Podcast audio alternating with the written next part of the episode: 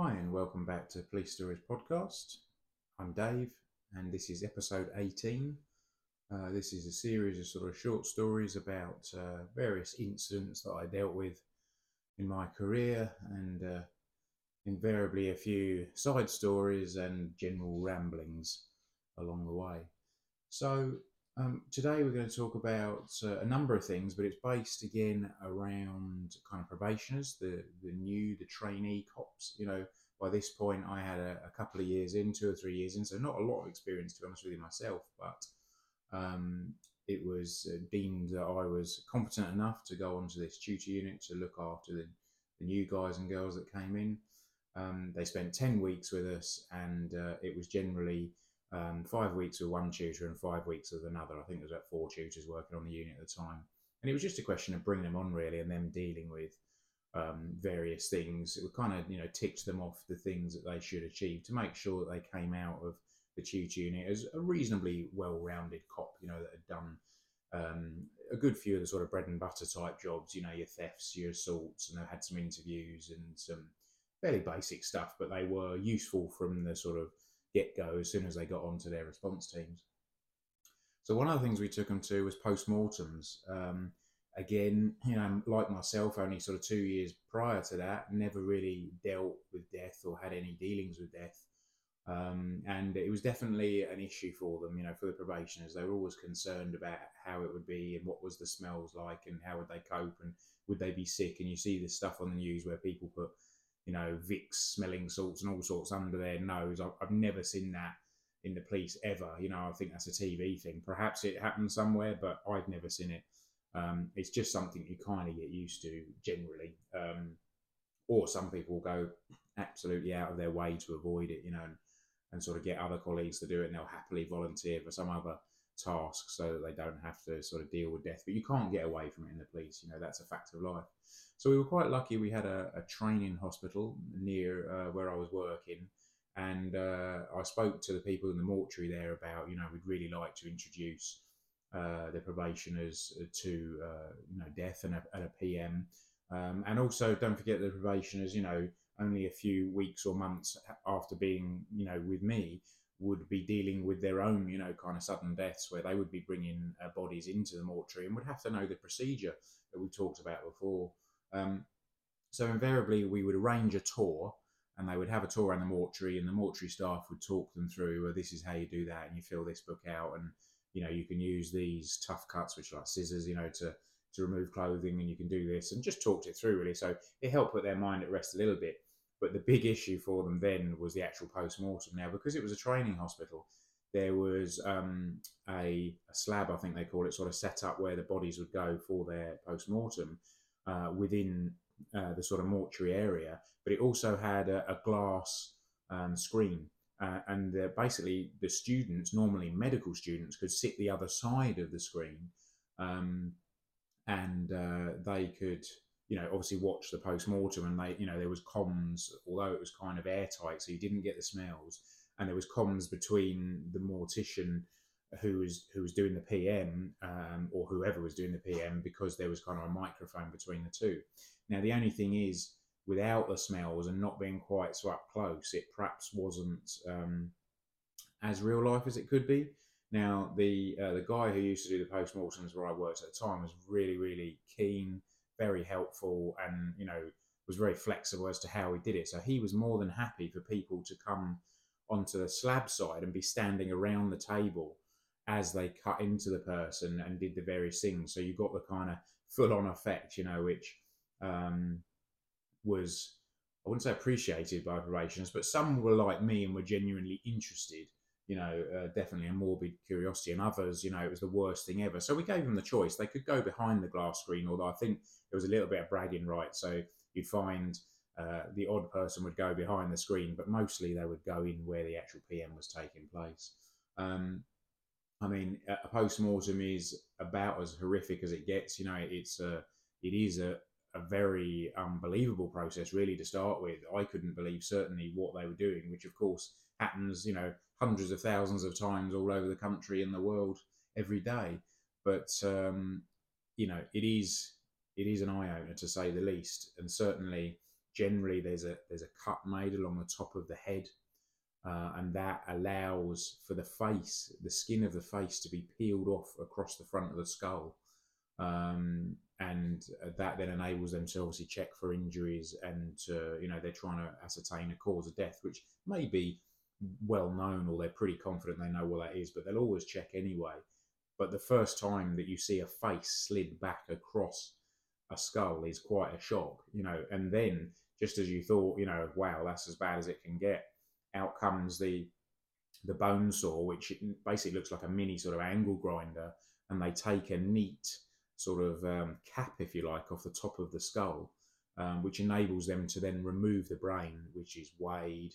Um, and uh, before they then move on to the main sort of chest cavity, which is, as you can imagine, cut open and then once again meticulously the um, you know the organs are removed and weighed and checked for disease and injury etc um, and then sort of an all over body check but you can imagine um, you know exactly like i was two years before naive kind of 18 19 20 year olds or maybe even 30 year olds you know had no experience of this they've seen maybe you know the odd horror movie and think that they're fairly well ready for gore you know but when you go and see it very up close and personal um, happening in front of you with the associated smells, it's uh, yeah, it's, it's quite um, a leveler to say the least.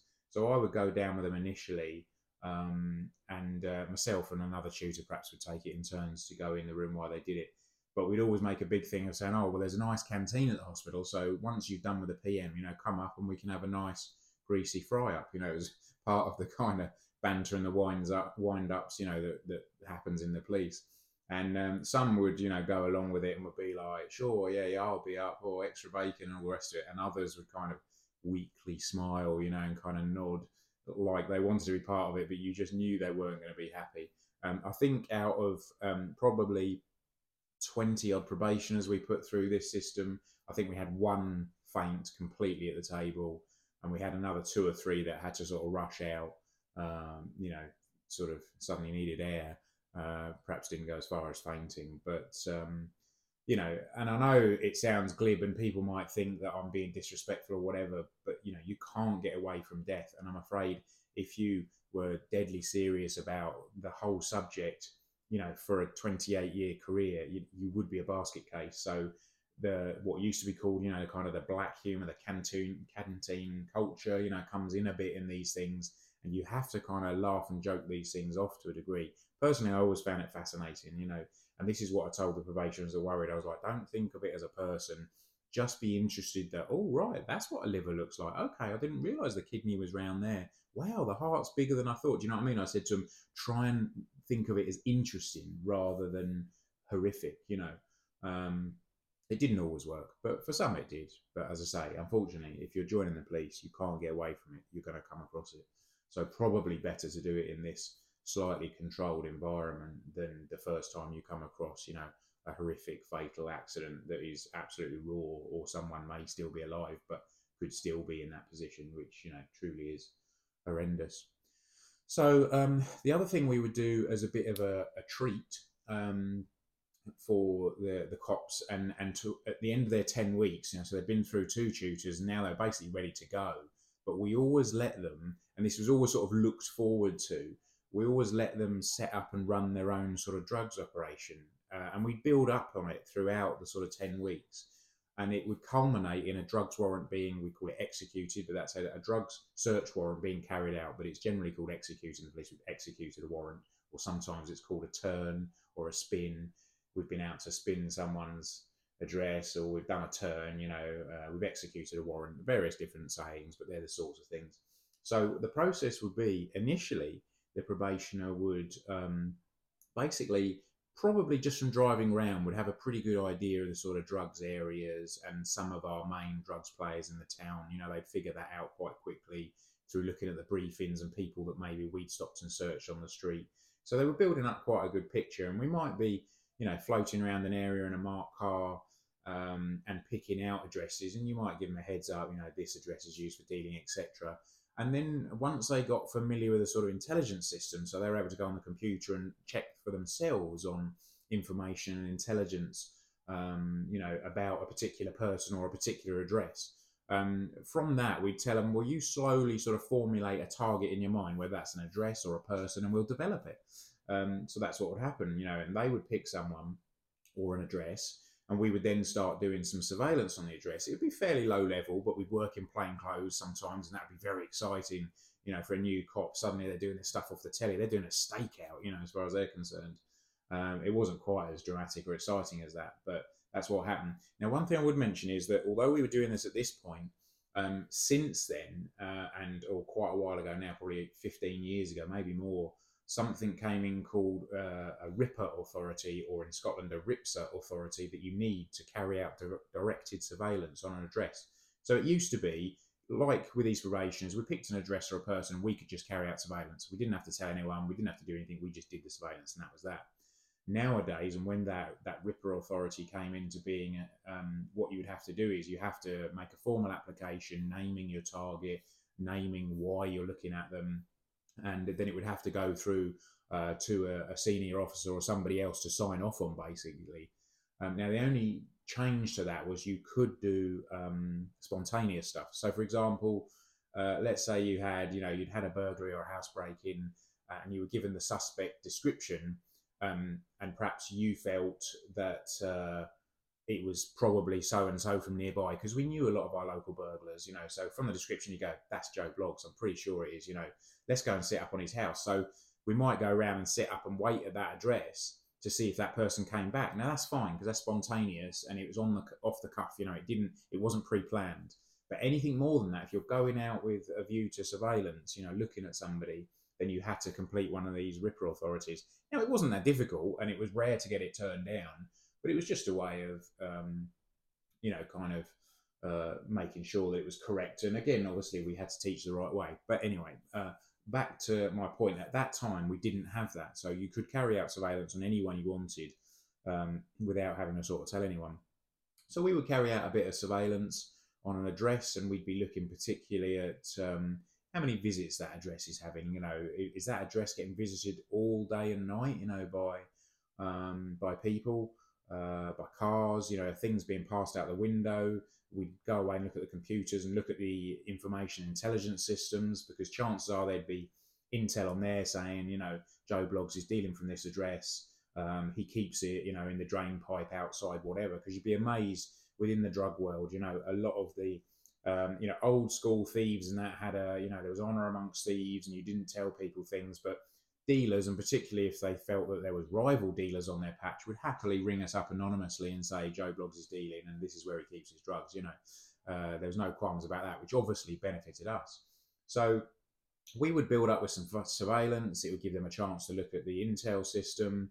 And what we might do as well is um, if we picked a particular person uh, that had come out of an address that we were pretty confident, you know, had sort of turned up, kind of had the look of a, of a druggie basically, and that's generally they've been on the heroin diet, you know, they're very, very skinny. You can see the track marks on their arms. They might have blisters on their face, you know, generally pretty scruffy and, and down and out type look. If someone like that had gone into a known address and within, you know, two minutes is out the door and back down the road, um, we might then follow them off on foot or in a vehicle but make sure that they're well away from the address. So it was very clear, or we thought it was, that, that we hadn't been watching that address. And we would just simply carry out a stop search on the street, which we had the power to do because we suspected they were carrying controlled substances, and that's all you need a reasonable suspicion that they are carrying um, uh, controlled substances for, for a street search under sort of Section 23 of the Misuse of Drugs Act. Um, I sound a bit nerdy then, don't I? But uh, so this person would be searched. Now, ideally, we'd find some drugs on them. Not always, but quite often we would. Um, and uh, then they could be arrested and processed. But it would give us a bit of a clue as to what's being dealt from there. You know, back in those days, was it you know a big bag of weed? Was it cannabis? Was it cocaine? Chances are it was heroin, uh, the sort of class A, you know, the strong stuff. Um, and that would definitely be our sort of our main target at that time, and still is. Um, so uh, that would be extra evidence for us when it came to actually swearing the warrant out. So, um, and what would happen is we'd gather all this information, this intelligence, as much as we could, to say this would build up, uh, culminating in, in, the sort of last week, for example. um, we would then have to, or they would then have to go and swear the warrant out. Now, the process of that is uh, in England and Wales, you basically have to seek out a magistrate. Um, and there's an on-call magistrate as well, so you can get one 24 hours a day. Although you know it better be good if you've got them out of bed at three in the morning. Um, generally, it would be you know during daytime hours, and you would visit them at their home address, and they would ask you to either take an oath, so that would be holding the Bible up exactly like you were giving evidence in court, or an affirmation if you weren't religious. There was a few words you could say that's effectively saying, you know, I swear to tell the truth. Um, you would then lay the information on the magistrate. It's all these sort of old sayings, but the reality is you are telling this magistrate, him or her, kind of, I would like to apply for a drugs warrant at this address, a search warrant at this address. Uh, you'd filled a form out already, so they had a kind of clue what it was all about. But you'd say, you know, there's information that drugs are being dealt from that address. You had to have at least two different sources, and also if both of those were anonymous, sometimes that was, you know, kind of looked down on a bit because, like I say, they know drug dealers and other people who just you know don't like the person or whatever would ring up anonymous information falsely about people. So it always helps if you could, uh, if the probationer was kind of well briefed before they went in, that they'd say, you know, there's information they're dealing, and then they'd say, um, we carried out surveillance on the address, and during one day, over a period of an hour, there was eight separate visits to that address. Uh, we then followed one of those visits off carried out a stop search and the person was in possession of heroin. You know, they were arrested and processed. Um, there's also, you know, two or three bits of intel suggesting their their dealing, um, you know, and, and whatever you had basically. Um, and after that, the magistrate would decide whether they thought there was enough um, evidence to to issue a drugs warrant. Um, generally, they did. I'd say like 95% of the times. Occasionally, you'd get the odd you know, cheeky cop turning up on a bit of a fishing trip with some very flimsy evidence. And uh, the magistrates, you know, they weren't stupid. They'd see straight through it and say, no, I'm not authorising that. You need more. Um, so you'd hopefully come away with your nice bit of paper. And normally there'd be a time scale on it. So it might say, you know, uh, must carry out a, a, drugs warrant at this address. You know, this warrant is valid for 30 days or whatever it was. Um, so you'd have a bit of time. And that would be ideal because then we'd get the probationers, we'd carry out some more surveillance and we'd teach them some slightly more advanced stuff in relation to thinking about the process of carrying a warrant out. You know, you don't just rock up and, you know, put the door in or knock on the door or whatever. You can do, but generally, you know, you're far better off if you're prepared. So it might be that, um, you know, they would have a walk by the address. That would definitely happen. And then we would also ask them to brief our little team. It would be other probationers carrying out the, the warrant with them. So we might put together half a dozen and maybe have two or three tutors, you know, or something like that.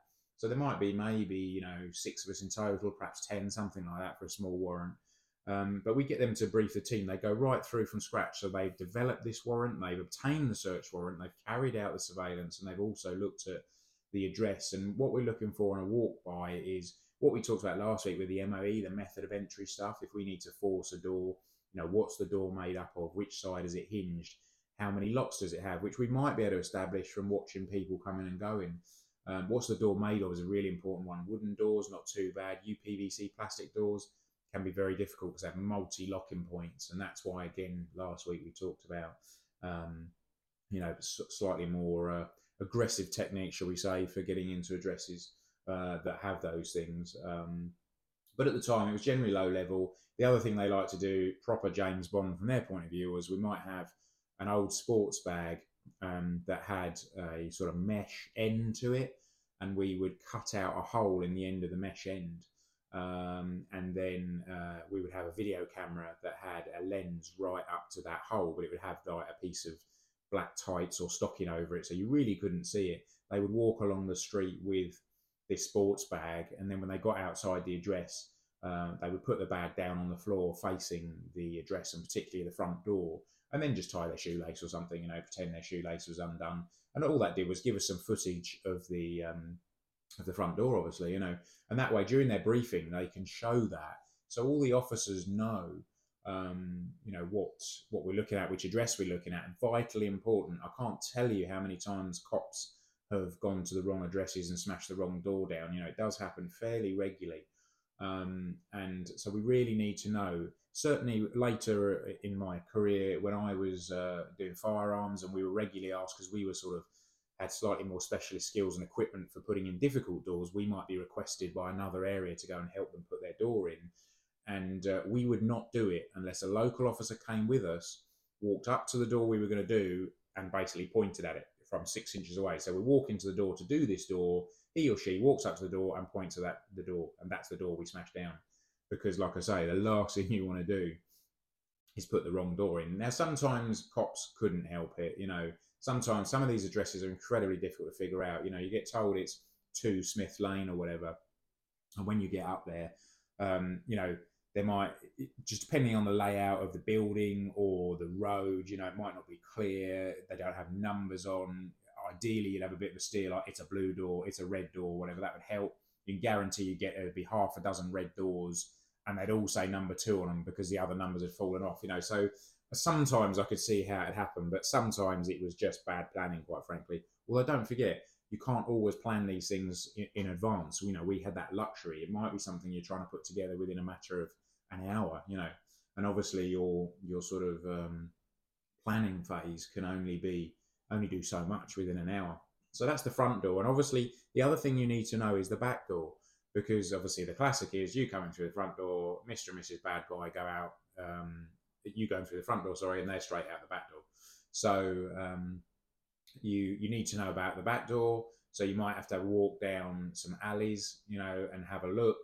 Um, we might go to an address that's directly behind the one we want to hit, and then you know tell them we're carrying out some house to house inquiries for you know a burglary that happened in the area. Could we just come in and see if they had a view of you know the premises that got screwed from their window or something like that, just to enable us to get a look on that back door um, of the premises we wanted to hit because we want to know, you know, is there a balcony? Is there a ladder? Is there stairs down? You know, is there fences? How high are they?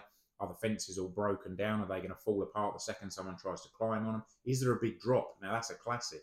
Sometimes at the back of these addresses, there could be a fence at the bottom of the garden which was about you know three feet high. If you hop over that fence, there's a 12 foot drop. You know, and unfortunately, we've had a number of cops um, and bad guys injured like that um, because you know, uh, obviously without that knowledge, especially at night or if you're chasing someone, you hop over a fence and realize there's a massive drop. Um, so yeah, it's all about the planning really. Uh, but the, the probationers always found it really exciting. The sort of advanced probationers that, that were coming to the end of their 10 weeks, they would put the whole package together, start to finish. Then on the day they would brief us and we would, and they would decide how we did it because there was different options as well. So for example, if we had information that we did one where we had information that the front door was really well secured. Now we were just doing basic method of entry at that point. So we're talking just a big red key and enforcer. You know, we're basically going to hit the door and smash it down. But we had good info that there was kind of three steel bars, you know, behind this door and that no one was getting through it. I think it had a security grill on it as well. So it, it could have been done, but, you know, it, it would have been more specialist than we were, that's for sure. Uh, and the other thing is, sometimes, of course, people put these massive, you know, effective front doors on. You think, wow, I'm never getting that, and they're bragging, no cops getting through my door. And you go around the back, and it's like a thin, you know, wooden door with a single glazed piece of glass in it that you just tap with your baton, you know, and reach in and open the door handle, you know. So quite often people forget that you know you can come in multiple ways into an address. So uh, yeah, they need to figure out. So on that case, uh, this, this probationer had set his heart on doing this particular address. We had all the information, all the intel. We'd done the surveillance. We got the warrant.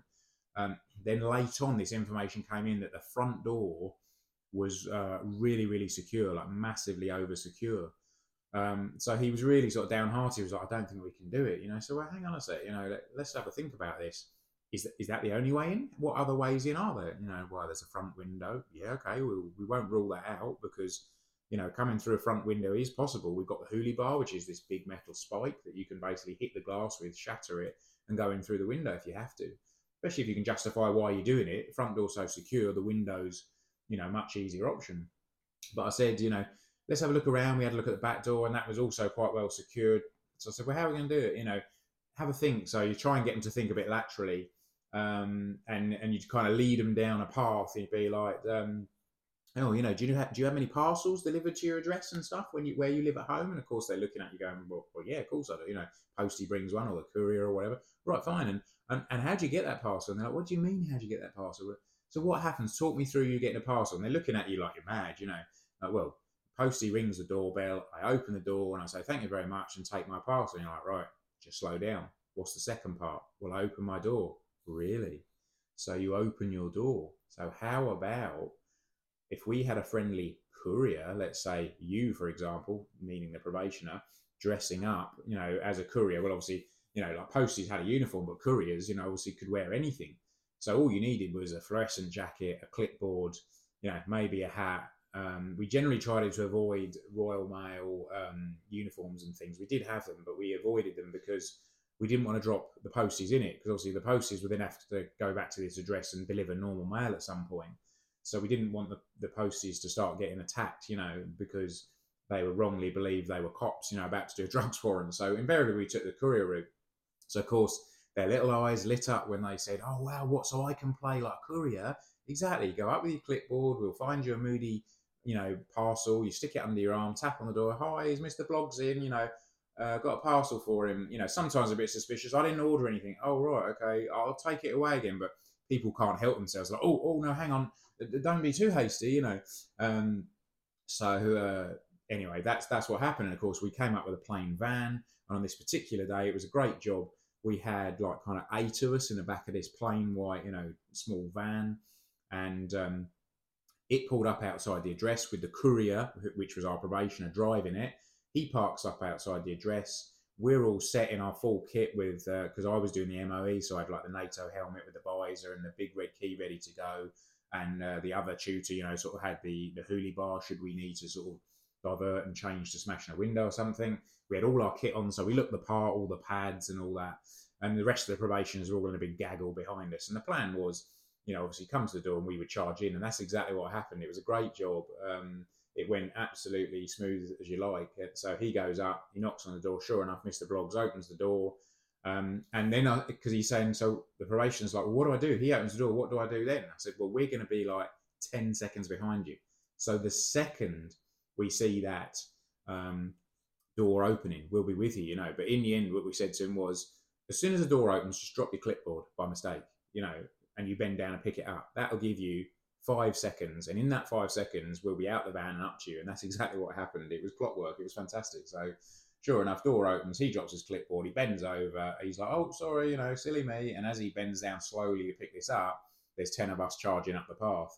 So we didn't need to do MOE, nothing like that. And the other thing was that as soon as he saw the door crack on the um, on the van that we were coming out of, he stood up and put his foot in the door. And while the bloke's going, "What are you doing? What you know?" The second it it's taken him or so to go, "Get your foot out my door! What you're you doing?" You know, we're on him basically. We're up the path and coming, and he knows what's coming. So it was fantastic. We got into the address, then we carry out a search warrant, and that's a process as well. Obviously, um, there's a thorough search carried out of the address. You know, you, you, can't imagine all sorts of sneaky places that people hide things, but we do our best.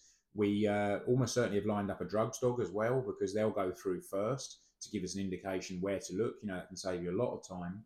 Um, there's paperwork to be filled out, and then when you seize exhibits or productions, they need to be formally documented. And what we generally do is um, the person would be detained during the search. They'd be handcuffed. We'd search an armchair, for example, to make sure there was nothing in it, no weapons, no drugs then the person who lives at the address, Joe Bloggs, gets sat down in the seat um, and a cop stays with him while we then carry out the search around him. And he or she will follow us in handcuffs to the different uh, rooms just so that there can be no, you know, uh, comeback later on of, oh, you planted that, which of course is the classic. Um, so that's the process. And on this particular day, I think we got about 10 wraps of heroin or something like that. So it was a nice little job. You know, bearing in mind this is a probationer's first drugs warrant. Up until now, they probably you know seized a little bit of cannabis and maybe a bit of heroin or something. Um, but for them to have a successful drugs warrant, you know, and seize um, uh, you know ten bags of heroin, and then there's subsequent intel reports to go on afterwards to say I executed a warrant at this address. Joe Bloggs was arrested. We found ten bags of heroin, and we found it, you know, in a in a pot that was kept in the fridge, you know, marked yogurt or whatever, you know. Um, and that's all useful because, again, I guarantee that a year down the line, somebody else will be looking to do a warrant at his new address. And when they look on the system, they'll see exactly that. So, one of the places they might be heading is the fridge to start with. So, it's all good stuff. Um, but interestingly, on this day, we finished this job, and I think the probationer who'd actually done it, who was all chuffed, um, was uh, he was sort of one of the ones who was in his ten weeks who'd arranged it. Now at the time, I was looking after one of the newer ones who had three or four weeks, and um, we were in uniform. Uh, there was a mixture of uniform and plain clothes. Uh, and a burglary came in around the corner. So I said to this new probationer, uh, a girl, you know, well, we'll take that. You've not done a burglary yet. It's just around the corner we'll, we'll take that on the way back, sort of thing, you know. So so that worked out quite well. So head round to this burglary, and it was the start of a really strange series of burglaries. So burglary is a horrible offence. Um, you know, hopefully you've never been burgled, but if you have, they call it different things: burgling, you know, housebreaking in Scotland, America, you know, home invasion, that sort of thing. Um, but it's a real invasion of your privacy. You know, your house is your castle, and it's the place you're meant to feel safe in. Um, but unfortunately, once that's been violated, you know, it's really, really unpleasant. Um, so uh, a difficult one. Anyway, we've been to this burglary, and sometimes you walk into addresses that had been, you know, literally turned upside down. There was stuff everywhere. And a couple of occasions I'd walked in, this place just looked like someone had thrown a hand grenade in in the room or in the building. You know, just every room had stuff everywhere and was such a mess. You know, you wouldn't believe it. And uh, you said to, I said to the guy, you know, wow, you know, they've really made a mess, haven't they? Literally turned it upside down. And he kind of looked at me and was like, what do you mean? You know, and I said, well, you know, the mess. And he was like, oh no, it, always looks like this. You know, you're like, oh, okay, right, awkward. Sorry about that. Um, so, uh, yeah, that could be a bit embarrassing. You know, you had to be careful with that stuff. Um, but uh, anyway, so we go to this warrant, and it was a relatively tidy. Sorry, we go to this burglary, and it was a relatively tidy search. You know, there wasn't an awful lot had, had, been taken, um, but bizarrely, the burglar had chosen to. Uh, there's no nice way of putting this. Basically, have a crap in the corner of the room, like in the lounge. You know, and this was a nice address. You know, clean and tidy. Um, it was a tidy search, apart from the fact he'd had a crap in the corner of the room, and then he'd use the uh, curtains to wipe his backside, which I'd never seen before. You know, and of course, when we took all the details, obviously there's photos, and we went back and spoke to CID because at the time uh, burglaries were automatically dealt with by CID. It's not necessarily the case now, but um, so it was. Uh, it was a bizarre one, but it started off a series of where he actually did about a dozen burglaries, and that was his mo, his modus operandi. That was so that's Latin for basically how he does his crime. Um, and his mo was he always took a dump in the corner of the room and then wiped his backside on the curtains. Now you might be thinking, oh, DNA, you know, could get him, but at the time DNA was still fairly new, and although it was there and it was useful, um, th- from feces, DNA is very difficult. I think it's something to do with sort of dead cells or, you know, the fact that it's a waste product or something. Now you can do it, and now I think they can do it much easier.